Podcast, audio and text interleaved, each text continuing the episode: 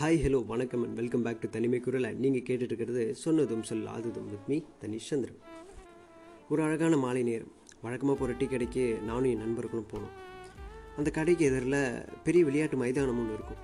அங்கே சின்னவங்க பெரியவங்க நிறைய பேர் இருந்தாலும் ஒரு கணவன் மனைவி மட்டும் எனக்கு வித்தியாசமாக தெரிஞ்சாங்க.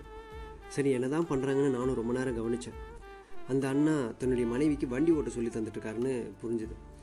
ஏன்னா அவங்க தடுமாறி ஓட்டுறதை பார்த்தாலே தெரிஞ்சது அன்றைக்கி தான் அவங்க முதல் தடவை வண்டி ஓட்டுறாங்கன்னு. பேசிக்காக எப்படிலாம் ஓட்டணும்னு சொல்லி கொடுத்துட்டு அவங்க பின்னாடி உட்காந்து வண்டி ஓட்ட சொல்கிறாரு அவங்களும் ஓரளவுக்கு தட்டு தடுமாறி ஓட்டிட்டாங்க. சரின்னு அவங்கள தனியாக ஓட்ட சொல்கிறாரு கொஞ்சம் தூரம் நல்லா ஓட்டினாங்க. திடீர்னு பதட்டத்தில் ஆக்சிலேட்டர் அதிகமாக கொடுத்து கண்ட்ரோல் இல்லாமல் வண்டி வேகமாக போயிடுச்சு. இவரும் கூடவே ஓடி அவங்க கீழே விழாமல் பார்த்துக்கிட்டாரு. ஆனால் செம்மையாக கோவப்பட்டு எல்லார் முன்னாடியும் திட்டாரு திடீர்னு பார்க்குறவங்க எல்லாருக்குமே ஒரு திட்டாருன்னு மட்டும்தான் தெரிஞ்சுது. இதெல்லாம் பார்த்துட்டு இருக்கப்போ தான் அந்த டீ கடையில் வேலை செய்கிற பையன் சொன்னால் அவரும் ரொம்ப நேரமாக ஓட்ட சொல்லி தந்துட்டுருக்காரு அப்படின்ட்டு. சரி அடுத்து என்ன தான் பண்ணுறாங்கன்னு பார்த்துட்டே இருக்கப்போ தான் புரிஞ்சுது அவரோட கோவத்துக்கான காரணம் என்னென்னு.